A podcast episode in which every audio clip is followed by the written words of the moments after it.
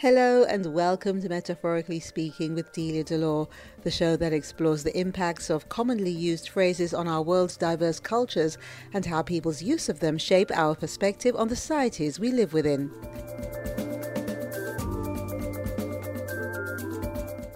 Life as we know it is slowly but steadily returning to normal.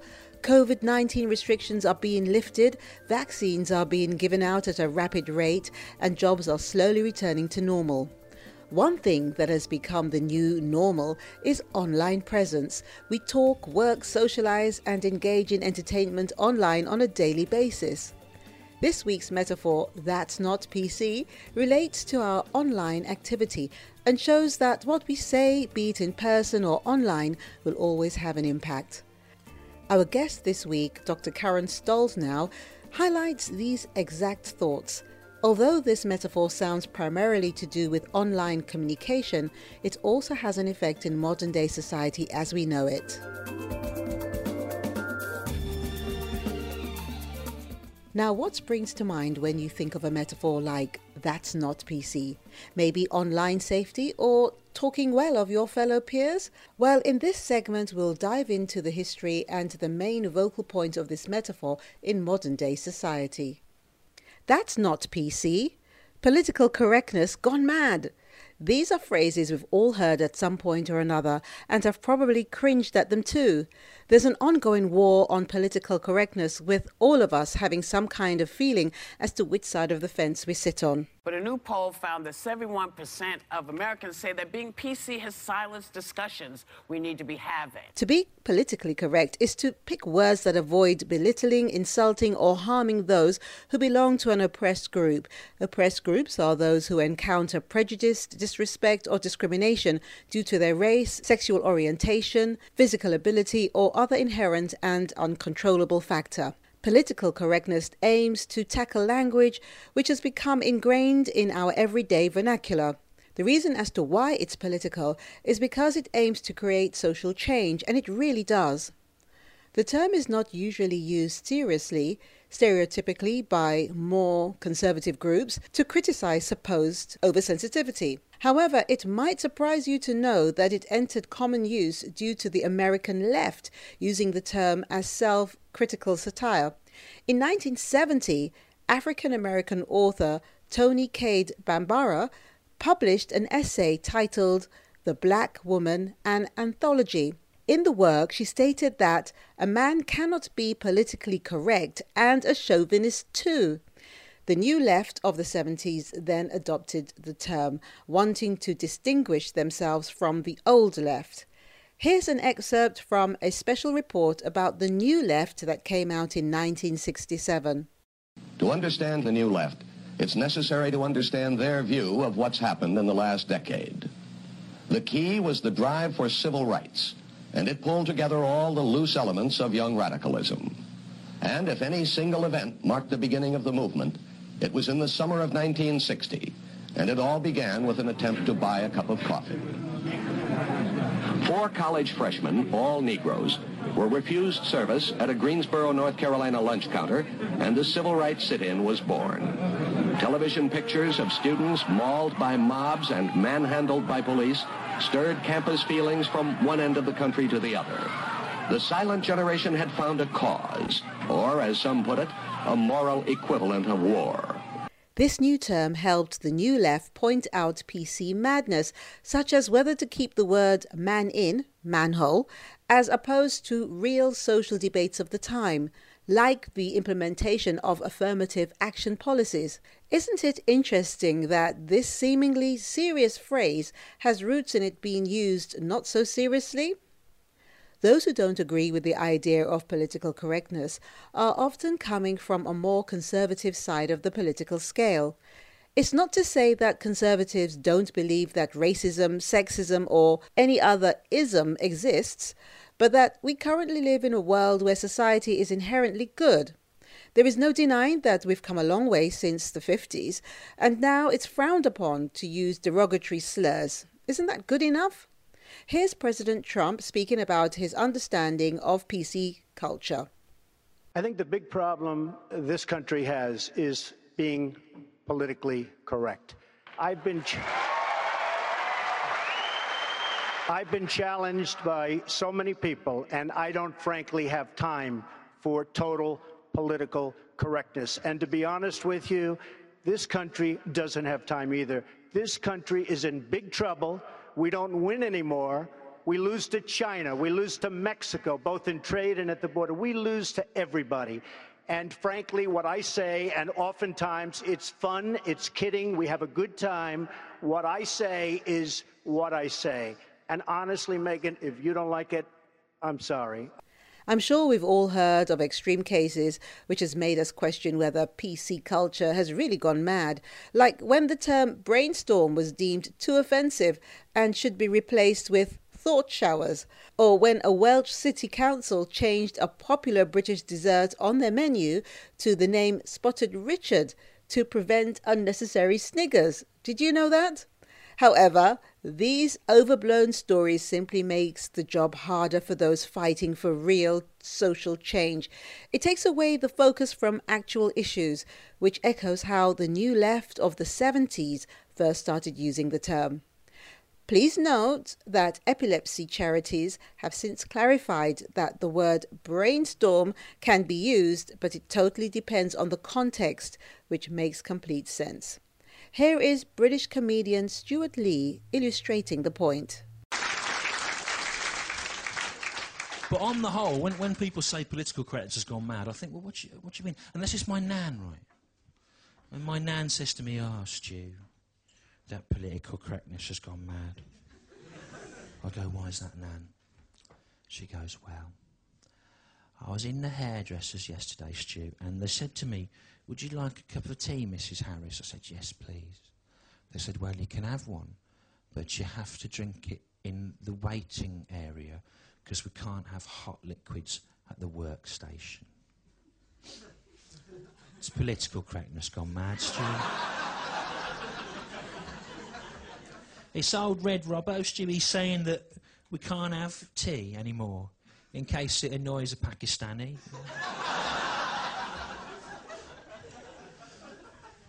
Basically, there's a whole generation of people who've confused political correctness with health and safety legislation. PC culture has, in fact, pushed for real change in our use of language. I'm sure you can think of a few offensive terms that have become simply that offensive. However, with the want to remove these words from our everyday use, those who have been harmed by them have been able to reinstate them in a different way. The word wog in Australia was once a purely harmful term to describe Southern Europeans and Middle Easterners. In the 1980s, a play called Wogs Out of Work, created by Nick Giannopoulos, Simon Palomares, and Maria Portesi, gained immense popularity on the island it spawned several spin offs such as Wog Boys and Star Wogs. As you may have noticed, the original show was created by Australians of Southern European descent. The term had lost its power due to the changing socio-economic status of this group. The play then allowed for the word to be repurposed in a way that it was okay to laugh at. In fact, Nick Giannopoulos, who you'll hear now, trademarked the term barring any other comedian from using it for their own promotion. Where do you think you're going? If you must know, I'm going into the kitchen to fix your bloody tap. Tap?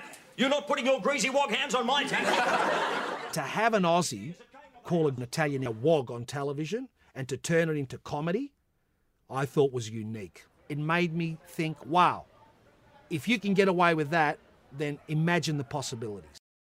People found out so quickly about this show. The show sold out so we had to extend. And in that third week, once we extended, the word had got out. My happiest moment was when I heard that Monaro car horn outside the theatre, because the wogs from the suburbs had arrived. The word wog is still hurtful when used in its original sense. There's no denying that. But it has also found its way back into Australian vernacular. Harmful words like this have to be off limits for a period of time to really enforce the damage they can do. But when the oppressed groups are able to climb socially, the once weapon is able to fall back into use and a lot less seriously. Derogatory slurs in regards to Australian Aborigines have not yet encountered this phenomenon, but this is because racism against them is still rife.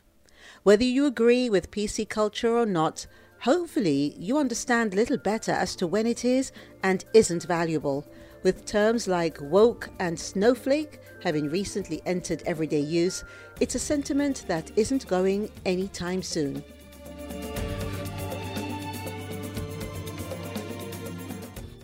Well, thank you for joining us on Metaphorically Speaking. Thank Your you for having me.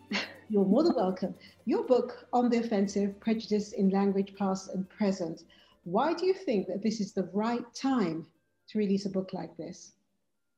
Well, unfortunately, I think it's always the right time to release a book about um, prejudice in language and, and prejudice in society because the topics that I treat sexism, racism, ageism, ableism, these are things that are around us all the time. So whether it was 10 years ago, uh, if I released the book 10 years ago, which is when I was actually doing a, a similar book for my PhD, uh, and and whether I release it now or in the future, unfortunately, all of these things are still around us, and, and it's always relevant to be looking at how and, and why language can be offensive to various groups of people. Mm. So, what prompted you to write the book? Um, well, I I looked at prejudice and discrimination and inequality in language for my my PhD in linguistics, and uh, it, so it's a very dull, dry academic tome. And uh, I actually did release a version of that, and no one wants to read about approaches and methodologies and things like that. So I thought I wanted to write something that was more more of a popular version, something that could be accessible to the general public, that that everyone would be interested in, in reading about that could really approach, be approachable for, for everyone.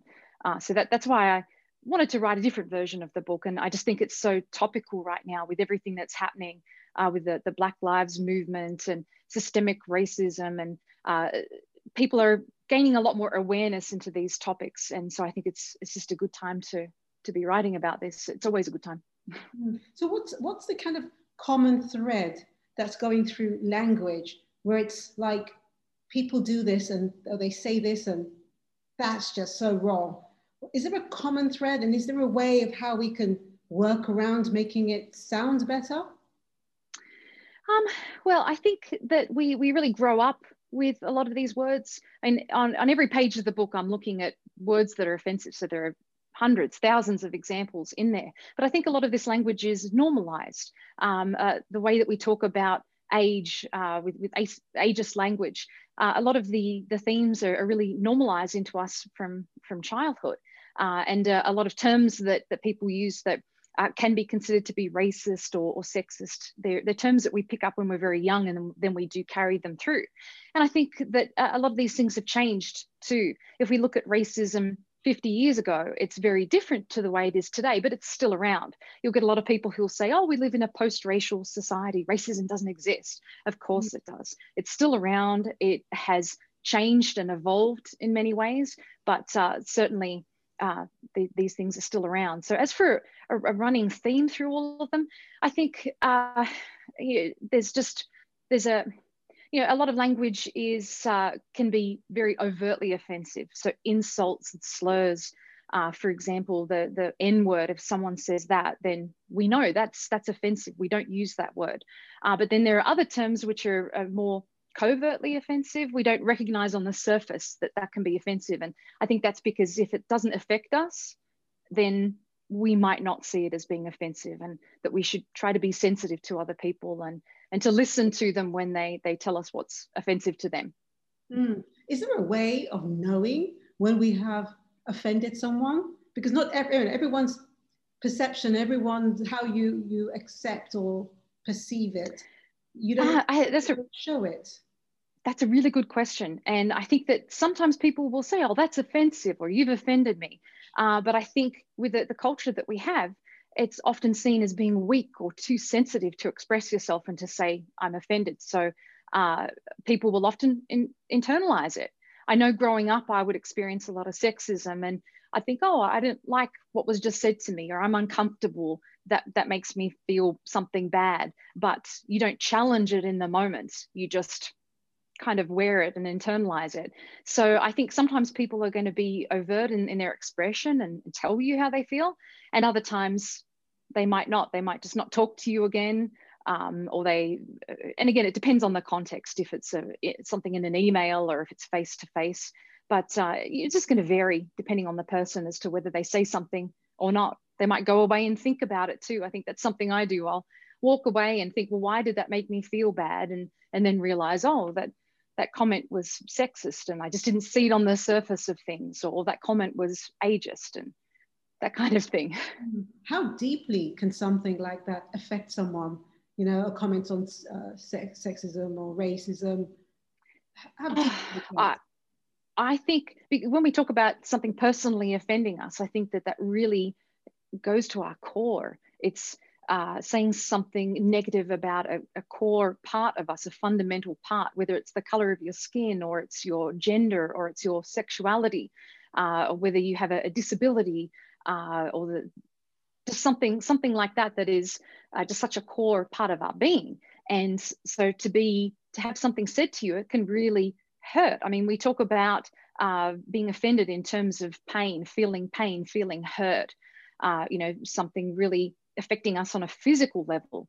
So when people say things like, "Oh, that they're only words, just words," um, you know, or sticks and stones may break my bones, words can never hurt me. Words absolutely can hurt people, and it can uh, be the kind of thing something someone says to you, you can really carry that through your entire life. It can affect your your confidence. It can affect everything uh, about you on a fundamental level. So it is something to really address. I think that everyone has a has an Achilles heel. Everyone has a sore spot, whether uh, they're concerned about someone treating them with sexism or with ageism. I think that uh, everyone's going to be affected in some way, and everyone wants other people to be sensitive to them. So really, it's just a matter of trying to to be sensitive to others in the way that we want people to be sensitive towards us. Mm. I mean, you've touched there on our metaphor. It's not PC, uh, and a lot of people when they say it, I think they say it in a way that is more businesslike, more formal than an emotional response. Would you agree with that? Yeah, I think that the term PC language, politically correct language, political correctness is, is really interesting because in this entire book, it's over 100,000 words. I mentioned PC maybe once or twice. So uh, I had to really think about that. In a book that's about offensive language, why did I talk about political correctness so rarely? And I think that that's because the term has negative connotations. So uh, often it has a political slant. So it might be used by the right against the left, or by the by the left might be might, might be used by them. But um, I think that uh, it has negative connotations and people think that if you use pc language that you are censoring language or you're manipulating language or you're being weak or you're being overly sensitive or overly emotional. So i think the term is just even though uh, it, it can be used in a positive way and i think when we're talking about that's not pc with that particular phrase i think that we're really pointing the finger at someone and saying what you said is is wrong it's unfair it's impolite uh, it's offensive, and you shouldn't use that kind of language. So I do think it is kind of calling out bad behavior, and I think it gives more of a positive slant to politically correct language, whereas usually it's seen as a negative thing. Mm. Apart from you know being an author uh, and being a specialist in this area, you do a lot of online. During this time, especially online, which is becoming, of course, bigger and greater due to people staying at home and working virtually and so on. Have you ever uh, been faced with someone telling you something that you felt was insensitive? Or um, something or something not? that I said that was offensive no, or someone, someone is to you, someone someone said to you within your role when you work on online that they say, well, what you just said, I completely disagree with. I think that you're, you know, you're wrong or have they uh, got back to you? Um, oh, yes. Uh, I mean, there are certainly, for all examples that I have in the book, there'll absolutely be people who say, that's not offensive. How can you take offense to that? And I think, again, it's a matter of if you're not impacted by this language, if it doesn't affect you personally, then you might not be able to understand why it could be offensive to other people. So that's why we really need to, to listen to other people. When someone with a disability says, this particular term is ableist and uh, it's offensive to me, if we don't have a disability ourselves, we not, might not be able to understand why that's offensive. So uh, it's just, just really important to listen to people and to use their preferred terminology because definitely throughout the book, people will say, that's not racist, uh, that's not sexist, and, and they're, they're just not understanding the perspective of other uh, perspectives of other people. How long did it take you to write the book? Oh, uh, I think it's probably been about 10 years in the making of research and just thinking about the book, and about maybe two years to, to write and you know, go through revisions. And of course, there's always something happening. As soon as the book came out, uh, things start changing, new words start coming out. So this is really an ongoing topic. Mm. For you personally, what did you learn that you felt you didn't, you wasn't aware of it before, but in all your research, you've learned something? Uh, I think really the, the entire book was a discovery because I've certainly faced sexism being a woman. And I've faced some issues of discrimination against my nationality as an Australian living in America, as an immigrant. But uh, really, everything else, uh, you know, I'm I'm getting older, so there are certainly some aspects of ageism that were really interesting to me, and and to start reflecting on on that kind of thing when people will say, "Oh, you look great for your age," so they add that qualifier, and um, you know, it's really something that on the surface looks like a compliment can really be a, a comment on someone being older.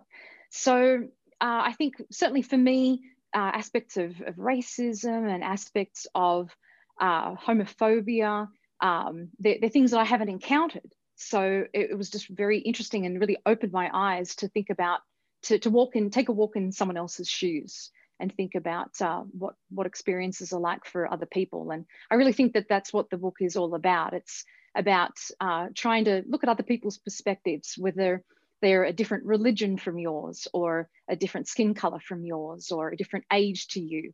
Uh, that you know we we need to try and look at things through their eyes. Mm. Are there any particular chapters in the book that you would say, read this first? You get my book, read this first. well, I I think it's a kind of book where you wouldn't really want to sit down and read it from cover to cover.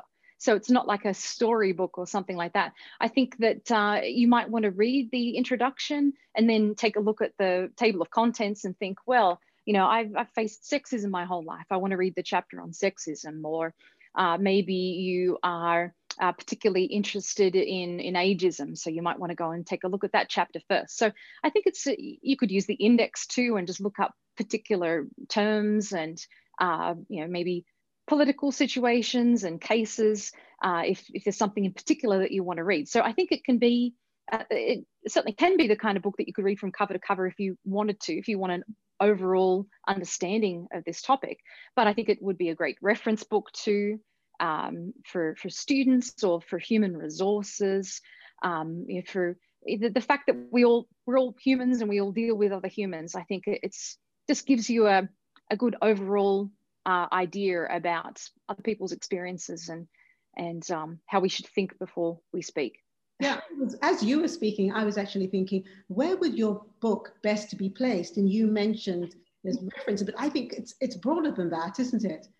Who? Well, yeah, I mean, it's through an academic publisher, so it's through Cambridge University Press, but they have a new trade division. So I really, it was difficult to straddle that line of it being an academic book, but at the same time being a kind of popular book as well.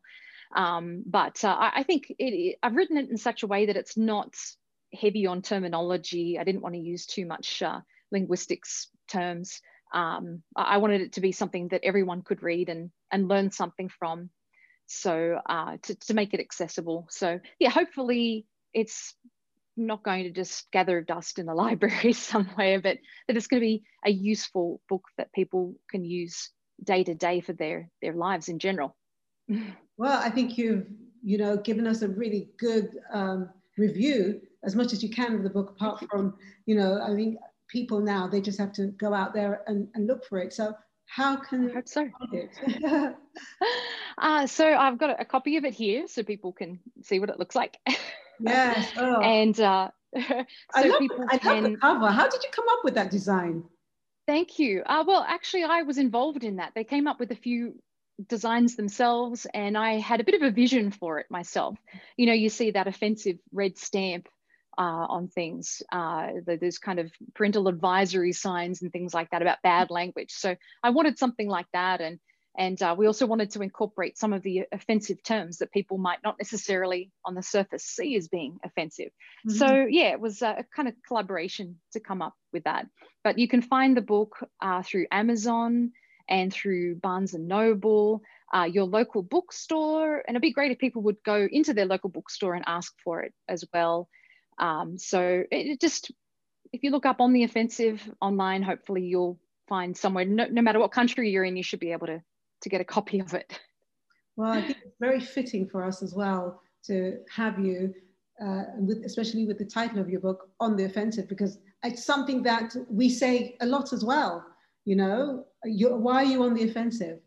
You know? Yeah. Yeah. And uh, oh yeah. Yeah, and sometimes it's not about that we are on the offensive. It's as you said earlier, we don't know better. The way that we've brought, we've been brought up, sometimes we say things it quite innocently that offends absolutely yeah and you know until we can see it from someone else's perspective it, it's hard to really get a sense of that uh, but yeah there's just so many different ways to look at offensive some people um, think oh you know you don't give offense offense is taken uh, other people will say oh i i offend everyone equally so you certainly have that kind of attitude where people think you should toughen up and you should be stronger and you shouldn't be offended. But I guarantee you, even those people have their Achilles heel. There's something that they would find offensive no matter what group you belong to, there's something that's going to offend you. But I think in general, when it comes to politeness, people don't want to be offensive. They don't want to offend people. And um, so that, that's really the basis of the book. I think you, you go into the book thinking, I want to understand what things are like for other people. I don't want to offend people.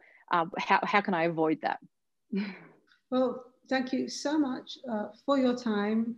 Thank you, Delia. make me start thinking as well as, to, in fact, I was thinking of a time, oh gosh, many, many, many years ago. Uh, I went to Turkey and uh, got into the hotel, get upstairs, and then of course you have to, you know, you tip uh, the person who's brought your your luggage up for you. And so I tipped them, and they looked at me and they were like, went downstairs and over dinner, I remember saying to my partner at the time, why did they look at me like that? Because I gave them like a million, whatever it was, the currency, a million, you know. And it was only when we were leaving that I realized that that million, whatever it was, was only about maybe 10p or something like that. right. I had something similar happen to me. Coming from Australia, we don't really tip people. Mm. And now living in America, uh, you do tip, and usually it can be anything from 15 to 20% or, or more. Mm-hmm. And if mm-hmm. you tip people too low, then that is a, a comment on uh, that, that you were displeased or something yes. like that. Yes. And uh, yeah, I had, I had family from Australia visit me a number of years ago, and they'd been to America maybe 20 years before. And their understanding of tipping was that it was cents on the dollar. So if something costs $9.50, you give $10. So they left a very, very small tip after we'd eaten a meal somewhere. And we had the server run out after us and chase us and, and say, hey, this is a really embarrassing tip. Yeah, and yeah. and that's, uh, you should be paying 15 to 20%. So, yes. yeah. You know, and you certainly have those cultural clashes. Yes, and, in a way, uh, you, you don't set out to be offensive. Uh, yes. You actually feel embarrassed, you know, when it happens. Oh, yeah. But you've yes, there's a very someone very clear distinction, I think, between deliberately trying to be offensive and not trying to be offensive. Mm. Yes, well, we've both had experience in that. Thank you so much. Thank you so much, Delia. Lovely to chat.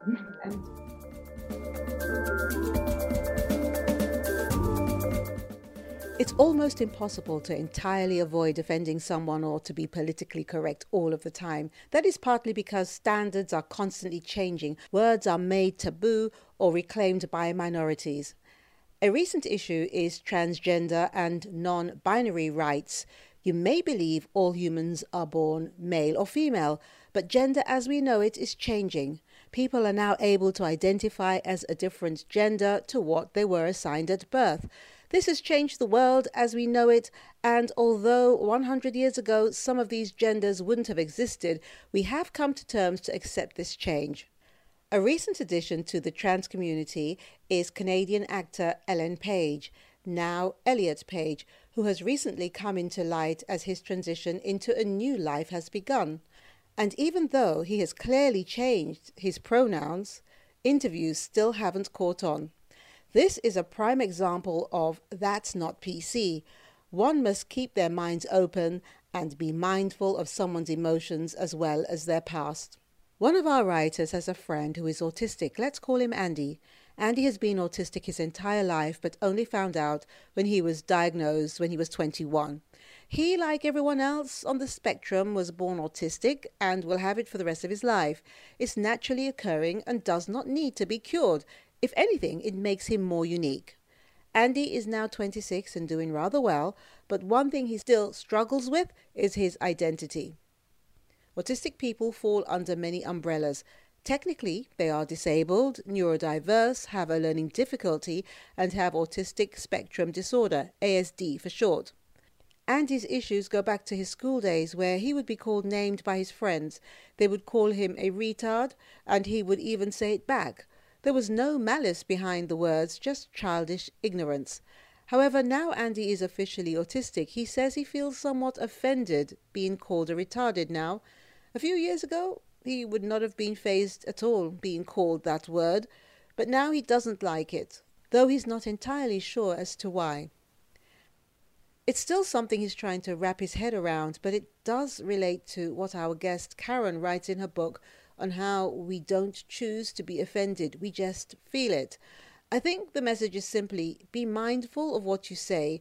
It will never be PC to call each other names, but teasing each other is just what humans do. Now, on to something slightly different cancel culture.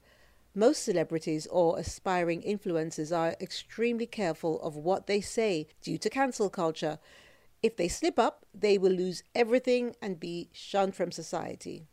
This effect of people being offended too easily is known in our society as the snowflake generation and has enabled cancel culture to become more and more provident in our society today. The idea that one individual having the power to completely alter someone's life is outstanding, yet also unnerving. A prime example of this would be James Gunn. Known for his incredible work on Guardians of the Galaxy, Gunn was unfortunate enough to come face to face with cancel culture as he was fired from his position on the Marvel film franchise. This was due to a thread of old tweets that came to surface. Luckily for him, he had a variety of different A-listers who were willing to defend him and stay by his side. There you said you might not do it. Well, yeah, there's a bit of an issue. It's a bittersweet conversation. Um, no, it's a bitter, bitter conversation because I'm not really happy with what they've done with James Gunn. They're putting the movie off. It's on hold indefinitely, and uh, and and to be honest with you, I don't know if I want to work for Disney. Cancel culture has its pros and its cons, but there is one area where cancel culture has had a big effect stand up comedy. Being a stand up comedian has always been one of the most difficult jobs, but more so nowadays, as we apparently live in a liberal utopia compared to, say, 50 years ago. But there is much more red tape around things we can say or laugh at. But due to a deep and sincere ideological divide, we make the decision to cancel them out of our lives. I want to suggest that cancel culture needs to change. As Tim Minchin sang, never underestimate the power that language imparts. Sticks and stones may break your bones, but words can break hearts. You, I could imagine a time, and, and this is a serious thing, I can imagine a time when people say, well, that's offensive to suggest that a gay person moves their hands in, in a flourishing motion, and you now need to apologize. I mean, th- there's a creepy PC thing out there that really bothers me. But you can also screw up. Although there has been a positive impact from woke culture or being socially aware amongst young people, sometimes the pursuit of equality can lose sight of what's right. Particularly after the Me Too movement, where powerful men were exposed for sexual harassment. There has been a rising outing celebrities for their statements or actions that are no longer PC. We have seen careers ended by tweets from five to ten years ago, and we now live in a time of cancel culture. While some justice has been served, this is still reminiscent of the Salem witch hunts, where people were put on trial for witchcraft left, right, and center based on little to no evidence. There is this sense sometimes of the way of me making change is to be as judgmental as possible about other people and that's enough. Like if I tweet or hashtag about how you didn't do something right or used the word wrong verb or then I can sit back and feel pretty good about myself because man, you see how woke I was? I called you out. Let me get on TV, watch my show, watch Grownish.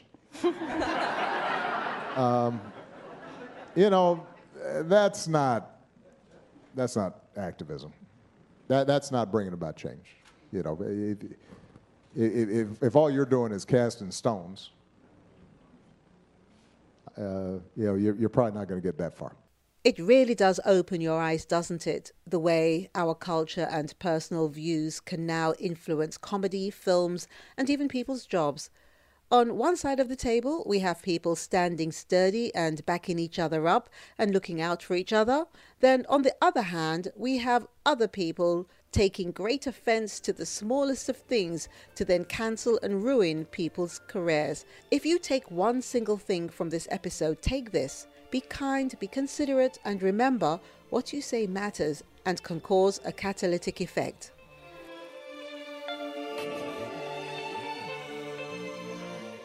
Thank you so much to Dr. Karen Stollznow for opening our eyes to the effect of remaining and acting PC. It's always my pleasure to have guests like this on the show. I've learned loads and I hope you have too.